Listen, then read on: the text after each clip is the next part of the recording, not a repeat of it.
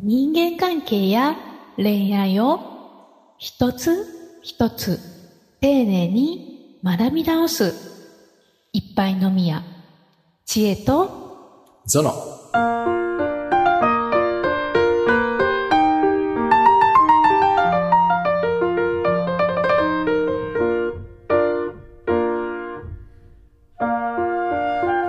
リーダーになってしまった。うん、リーダーになれと言われた。うん、リーダーになりたいうん。方に向けての会にしたいと思います。なるほど。はい。はい。リーダーのお話ですね。そうですね。リーダーシップについてですね。うんはい。なってしまったっていうのはあんまなりたくなかったってことなんですかね。そうですね。結構、あの、ふと思ったんですけど、こっちの方が多いのではないかと。うんはい。そうそう。はいなんか、あの、テレビでね、あの、アンケートの結果見て、あの、最近の、まあ、20代だっけな、うん ?20 代の人にアンケート取ったら、確か半数以上が管理職とかリーダーにはな興味がない、なりたくないって答えたっていうね、結果が出ていましたけどね。うん。うん。なんかお給料上がるのに、みたいに思う方の方が少ないんですかね、うん今はね。うん。まあでもね、そんなにうんドンとは上がらないからね。あ、そうですね。うん私もそうでした。うん こんなもんかって思いました、うんめっちゃ。下手するとねなんか、うんあの、1万円いかないみたいな世界もなくはないからねそ。うですよね。うん、それとその労力と責任とかと天秤にかけたら割に合わんなと思ってるのかもしれないよね。そうですうん。ね。いや、あれですよ、あの、私なんか名刺とかもらってです。そういうなんか結構な行々しい肩書きが書かれててです。うんうんで、なんかすごくそれですごくテンション上がったけど、う実際は、なんかこれ見合わへんなって思った時ありました、確かに。最初だけやんテンション上がったのとか思った時ありました。うんうんうんはい。では今回はリーダーシップについてお話ししていきます。うんさて、人間関係と恋愛を一つ一つ丁寧に学び直すいっぱいのみや知恵と、ゾノ。この番組は人間関係や恋愛にまつわるあれやこれやのお悩みや雑学をコラムニストの知恵とグッドバイブストレーナーの倉園がわちゃわちゃと話していく。心地よい人間関係を作るポッドキャスト番組です。知恵とゾノ。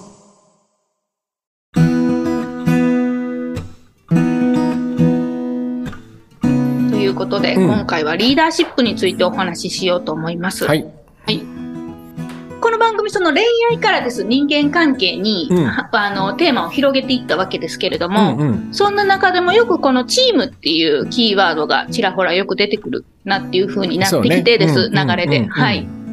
で、あの、まあ、プライベートでもお仕事でも、うんあの、生きていく中でいろんなチームを作ってうんいくわけじゃないですか。うん私たち人間ははい人と関わっていっていくので。はい。となった時に、やっぱりリーダーシップの話は、うん。あの、これから何度も出てくるんだろうなと思って、うん第1回リーダーシップということで、うんお話できればと思いました。そうね。う。うんなんか、えー、そうだな。えっと、この話がちょっとややこしいのは、うんそのリーダーシップの話と、うん要は出世という話があごっちゃになってるところなんだよね。あ、うん。で、そもそもリーダーシップというのは役割であって、はい。えっと、権力ではないわけよ。そうですね。うん。うんまずね。それから、その、リーダーシップというのは役割であって、その成功の指針でもないわけよ。成功の印でもないわけよ。いやこれまだってる人多いと思うな。うん。うん。うん。でもしょうがないんだよね。その会社の仕組みが、まずはリーダーになってくれと。で、リーダーになると、どんどん地位と、その、給料が上がっていきうん、権力も手にすることができるっていう風になってるからね。うん。だから、まあ、そこを、その、どっちが欲しいのかっていう話になるんだよね、きっとね。うん。だから、リーダーは別に興味はないんだけど、うん。やっぱ出世、お金っていうところには興味があるから、えっと、そこは、えっと、狙いに行くんだっていう人と、うん、えーもう、まあ、方やね、私はそのリーダーシップに興味があるんだっていう人うんがいるだろうね、きっとね。うん。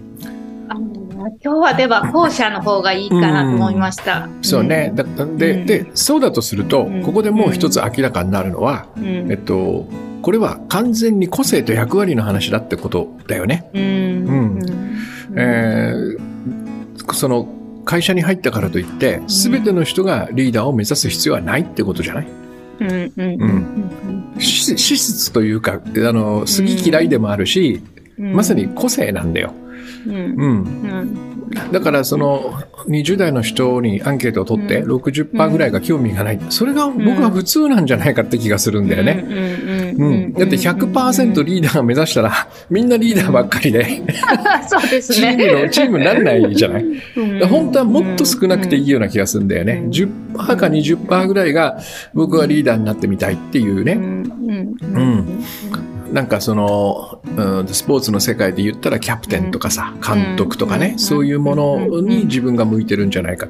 面白いことに、えっと、スポーツの世界見てばわかるんだけど、えー必ずしもトッププレイヤーがいいリーダーではないんだよね。うん。あのね、スター選手が監督になってもうまくいかないケースってあるじゃない、うん、だから、やっぱその人は、その、プレイヤーとしての資質を持ってたわけで、で、こういうものが普通の会社の仕事でも当然あっていいはずなんよ。うん確かに。うん。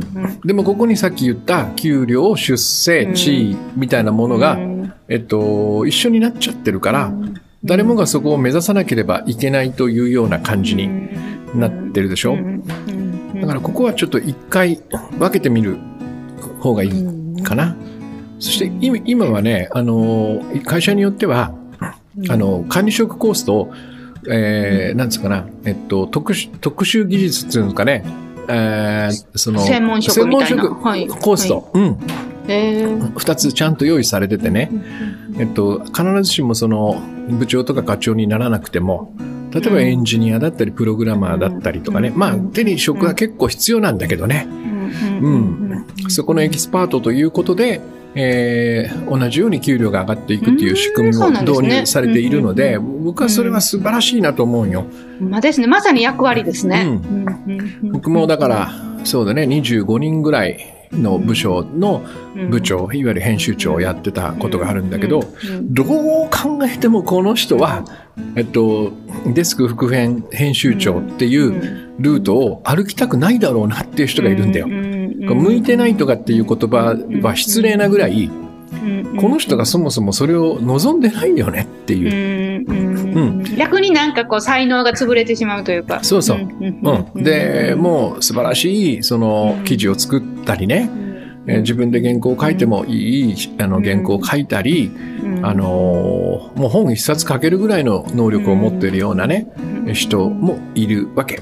でもどちらかって言ったらあんまり人とコミュニケーションするのが得意ではなくて、いつも会社でも黙って働いている。うん。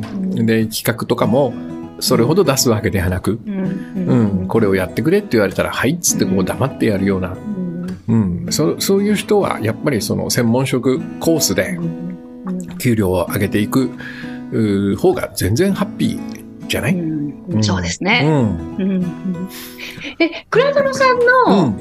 その、クラドノさんはリーダーシップの役割をどんなものだというふうに捉えてらっしゃるんですか？なんかその、はい、専門職であれば、そのものを作り上げるだったり、例えばじゃあ、えっ、と、なんでしょう、こう、プログラマーであれば、うん。その、お客さんがスムーズに動けるようなその動線を作るのか。な、ちょっとわからないですけれども、うん。何か役割があるじゃないですか、具体的な。うん。なんか、リーダーって言われて、その具体的にパッと浮かぶのが、なんかまとめるとか、うん。それもなんかちょっと抽象的ですし、うん。なんかこう、どういうふうな役割をリーダーが担ってるのかなって思われてるのかなと。うん、もう、ここは本当にいろんな、その要素が入っているんだけども、うんやっぱりその、えー複数のうん人がうん。集まるチームで、うん。えー一つのものを作るとうん。いう時に、うんとそのまずはコンセプトをしっかりと定め、うん。そしてそこにそのまあ10人なり20人なりのチームの人がどんな風にそこにこうなんつうのかな担当としてこう入って、うん。えーそれを実現させるかといううん。こういうことをそのまずイメージできてそして具体的にどう動けばいいかっていうこともなんとなく思い描けるっていうかね。そんな感じなんじゃないかな。まずはね。うん。うん、だから大きな違いはその専門職の人は一人で自分の目の前にあることをしっかりと片付けていく。うんリーダーはリーダーっていう存在が必要だってことは複数の人があの、いるってことじゃん、チームの中にさ。それを、その、まあ、なんていうのかな、一番いい形で、えー、動けるような環境を作るっていうか、そういう感じ、ね、全然違うでしょ？発想が。全然違います。うん。だから下手すると、やっぱりそのリーダーというのは、全く手を動かさないって可能性もあるわけよ。で、これが専門職の人には多分我慢ならないと思う。やりたくなるんですね。そうそうそうそう。そん コードかけないなんてもうありえないでしょ。はい、僕、何人も知ってるよ。その技術職、そのプログラマーで、もう年も一番上で、一番そのプログラマーとしての能力も高い。じゃあまとめてくれってリーダーの役割を、えー、お願いして、まあ受けてくれるんだけど、あの、こんなに自分でコード書けないんじゃもう嫌ですっつって、あの、下ろしてくれっていう人もいっぱい知ってる。うん。僕はこれ書いてないと本当ダメなんですっていう。で、僕も何を隠そう編集長を辞めたのは、それが理由だもん。ああ、そうだ、そうおっしゃってましたよね、うん、自分で執筆したり、自分でコンテンツを作るということをやりたいから、あのー、あの、やめたんだよね。などんどんどんどんできなくなるんだもん。うん、自分で作ることが。その他に役割があるから、そっちやらなきゃいけないですもんね。でで、編集長の上っていうのは本部長っていう今度、役なのね。え複数の編集長を束ねて、複数の本とか雑誌を見て、そこのまあ売り上げを管理するとかそういうことなんだけどね。そうするともう全く作れなくなるでしょ？うん、そうですね。本を作るっていうことそうそうそうそう。仕事としてなくなってくるってことですよね。なくなってくるから、僕のその、その成功のコースには、自分のやりたいことができなくなるという宿命がそこに入ってくるんで、だからやっぱりそこはもうこれ以上はないなと思って、会社を辞めたんだよね。うん。やっぱり僕は、えっと、作っていることが好き。で、ただ、そのさっきの専門職の人たちとちょっと違うのは、僕は複数の人で作るのは好きなのよ。うん。うん。だから、なんだろうね、こう、まさに今、知恵とゾノンをやってるとかね、この番組を作ってるとか、そんな感じ、コンパクトなチームで。うん、で、みんなで作るみたいなのが好きなのかなって気がする。そんな風に、その、それぞれみんな違うから、自分のやりたいこと、合っていること、だから必ずしもそのリーダーにならなきゃいけないっていう発想は、もうちょちょっとこれは前時代かなって感じがするね。まさにあのこの間話したさあの一般常識とか会社のルールの世界。あそこのレールの上に乗っている発想。でしかもさそれって全員が達成できるもんじゃないんだよ。そうですね。だって役割だから、そうそうそうね、人数制限があるから。人数制限があるから。はい。100人いたら、まあ、多くて5人ぐらいの部長がいるみたいな感じでしょ？ってことは、95人はな。らない、ならないわけよ。そうですよね。だから、ちょっとここもおかしいんだよね。ここには必ず勝ち負けみたいな、うん、は、あの、判断がついて回るでしょ？う。この辺もちょっと、もうちょっとこう、クールに考えていいんじゃないかなっていうね、うん、まあ、リーダーの入り口の話としてはね。そうですね。うん、でじゃあこれそのまああのリーダーに、まあ、なりたいと思う人はいいと思うんですけど、なってみたいとか、もしくはもうその出世とかそのあたりももうひっくるめてなりたいみたいな人はいいと思うんですけど、その。実はそこまでしたくないんだけど、うん、まあ頼まれたからやってみようかな、でも、うん、まあできるかな、みたいに思ってる方に向けての入り口としてはどうですか？これはねだから僕はいつもそのあの、リーダーにもいろんなタイプがあってね、うん、さっき僕はまあ一つの、あの僕のなんていうのかな型みたいなね僕のコンセプトがしっかりあってそれを、えー、複数の人でやれる環境を作るみたいな話をしたんだけど必ずしもそうじゃなきゃいけないってことはないのね。これは僕のなんかリーダー像であって。要は何もわからんと。みんな作ってみたいな感じでもいいわけよ。うん、僕は何も知らないと。なんかあの昨日のなんかスポーツ番組とかで、新庄ビッグボスいるじゃん。あの新庄監督って、あんまり勝ってないからちょっとどうなのか分かんないんだけどね、彼がすぐ優れているとかそういう話ではなくて、なんかあの選手に新庄監督どう思いますかって聞かれてね、選手がなんかあの今まで見たことがないタイプだと。僕、ピッチャーのことがわかんないんで、教えてってこの間聞かれましたとか言う。確かになんか監督が言いそうにないセリフですね。そうそうそうそう。そういうことが言えるっていうのが、僕はなんか、その、大事な気がする。うん、リーダーはそそのね、さっきの、これもまさにだから出世権力地位みたいなとこと結びつくと、どうしてもリーダー像にはさ、完璧な人間を求めがちじゃん？そうですね。なんか頼れるみたいな、なんかがついてきますもんね、絶対。はい。これはだから、あの、いわゆる会社が人間形成の場だった時に、親の役割を果たしてたわけよね。うん。だからそんな世界はもうどうでもいいので、うん。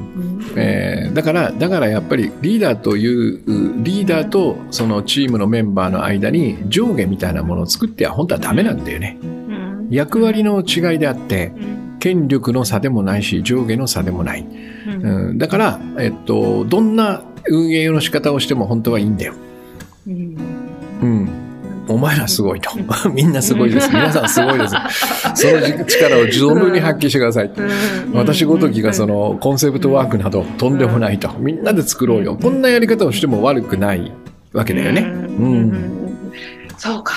そうですよね。それが浮かばないのであれば、うん、みんなでその浮かぶ場をみんなで出し合うっていうことも一つの手だし、みたいな、その自分が、そう。自分がなれるリーダーになればいいというか。いい。そうそうそうそう。うん、だからさ、ね、この質問は、その、本当はなりたくないのに、うん、ね、まあもしかしたら自信もないのに、急にやってくれと言われた。うん、じゃあ僕だったらどんな運営をすできるかな、みたいなことを考えればいい,、いいんじゃないかね。まあこれもだから、チームにどんな人がいるかっていうのにも関係するからね。うん。まあ、すごい奴がいっぱいいるよと思ったらさ、その人たちが活躍できるような環境を作ればいいし、えなんか、あの、チームのメンバーもいまいちよく分かってないってことになったら、うん。まあ、もうみんなで一緒にさ、あの、勉強して、ちょっと、あの、できるようになろうか、みたいなことになるかもしれないし。そうですよね。うん。その場に応じて自分ができることをトライしてみればいいんじゃないかね。うん。なんかすごく思いました。なんかこう、これをね、うん、その、まあ、その聞いてる方が今どういう立ち位置にいるかっていうのもあると思いますけど、うん、でもこう、なんですかね、少なからずそういうちょっとまとめるみたいなポジションに立つ時って誰しもあると思うんですよ。うんうん、その時にこう、なんでしょう、こう、昔の上司のようにならなきゃとか、こう、うんうん、本に書いてるようなリーダーにならなきゃっていう、まずその心象を取るところが、第一歩なのかなと思いました。そうだね。うん。要はね、その僕はもう、どんなタイプだろうと答えはね、えっと、人に興味を持てるかだと思うんですよ。うん、なるほどリーダーの資質というのはね。うん。で、やっぱりうまくいかない時に僕らがやりがちなのは、えっと、その、人を見てないってことだよね。その人個人を見るのではなくて、その人の動きであるとか、結果であるとか、その、うん、なんだろうな、えー、人から出されたものしか見てなくて、人そのものを見てないっていう時になんかうまくいかないくなるような感じがするんだよね。やっぱりいろいろ日々ね、その人、周りのそのスタッフたちがね、メンバーから気持ちよく働けているかどうかみたいなことをしっかりと興味を持って、いつもこう見ていられるかっていうね、ここがとても大切な気がするんですよ。で、そう、ここを抜きにして、ノウハウ、テクニックを身につけたとしても、えっと、これは関係なんでね、いつもこの番組で出てくるんだけど、関係の中で培われるものだから、そこがうまくいかないと何も回らないんじゃないかって気がする。うん。まあ、だから、興味を持つということは多分信頼するということにつながってくるんで、えー、周りにいる人たちをどれだけ自分が信頼できるんだろうか、みたいなことが問われていくんじゃないかな。うん。いっぱい飲みや知恵と、そう。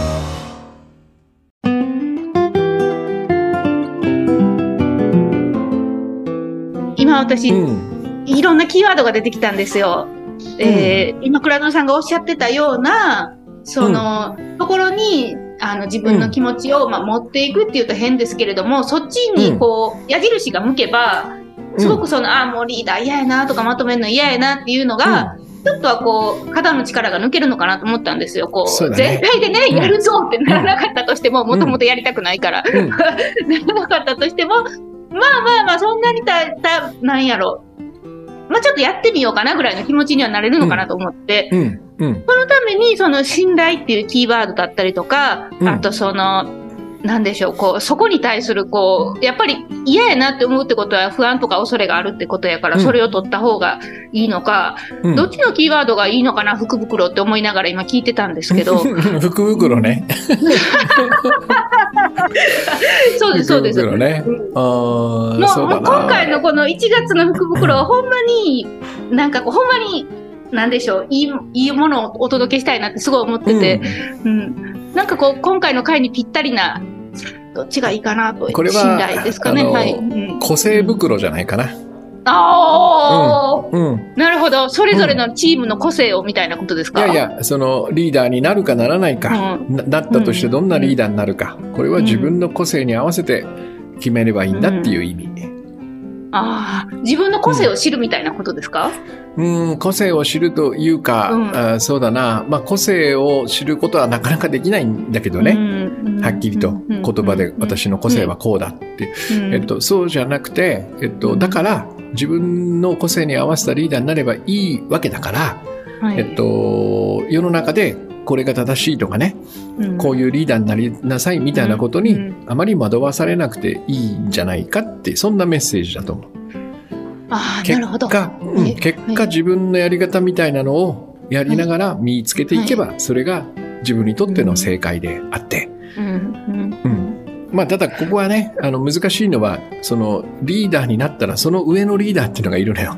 上の上っていうのが。そ、ねうん、そこが、あの、あの、いわゆるね、例によって、うん、お前、お前はちょっとリーダーシップの,、あの意味を取り違えてるとかね。うん、なりますよね、きっとね。甘やかせすぎなんだ、みたいなことを、なりがちですね。あの、言われる可能性もあるから、そこの折り合いの中でね、板挟みになってしまう可能性もあるんだけど、だ、だとしても、あのね、えー、うまくいってれば問題ないわけだから、そうですね。目的が、会社の目標が達成されていればね。やっぱり、その、型にはめてね、こういうリーダーになんなきゃいけないって思った瞬間に、多分、相当難しいものになってしまう。恋愛と一緒だよね。前から言ってるね。恋愛とはこういうものだってことにしてしまったら、本当にみんな難しくなる。うん。だから、ものすごいやっぱこう、基本にも戻ることがとっても大事でね、人と関係っていうのはね。えー、その複数で、えー、一緒に仕事をする。だったら、このリーダーとして、その全員に興味を持って、基本信頼して、信頼ベースで、えー、やっていくっていう。そして、その、さっきのね、あまりリーダーになりたくないなと思っているんであれば、えっと、複数の人で一つのものを作るって面白いかもしんないなってことをちょっと見に行くっていうかね。一人でやるのは簡単じゃないですか。思い通りにやればいいんだけど。うん。でも、一人より二人、二人より三人の方がパワフルになっていくのは間違いないよ。それをみんなで作るということを、見見せてもらうっていうのかな。そういう場として、えー、リーダーを使う。リーダーになるというね、その機会を使う。このぐらいのものすごいベーシックなとこでいいはずなんよ。興味、信頼、コラボレーションの楽しさを学ぶみたいな。